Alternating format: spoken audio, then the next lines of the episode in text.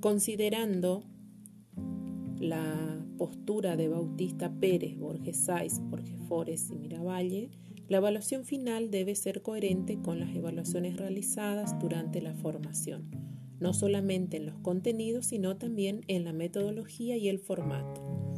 El estudiante en línea podrá realizar presencialmente una evaluación con bolígrafo y papel en dos horas, pero esto será incoherente con el formato de las evaluaciones que habrá hecho durante el curso, con un ordenador, con todo el material del curso, a su disposición con varios días para realizarlas y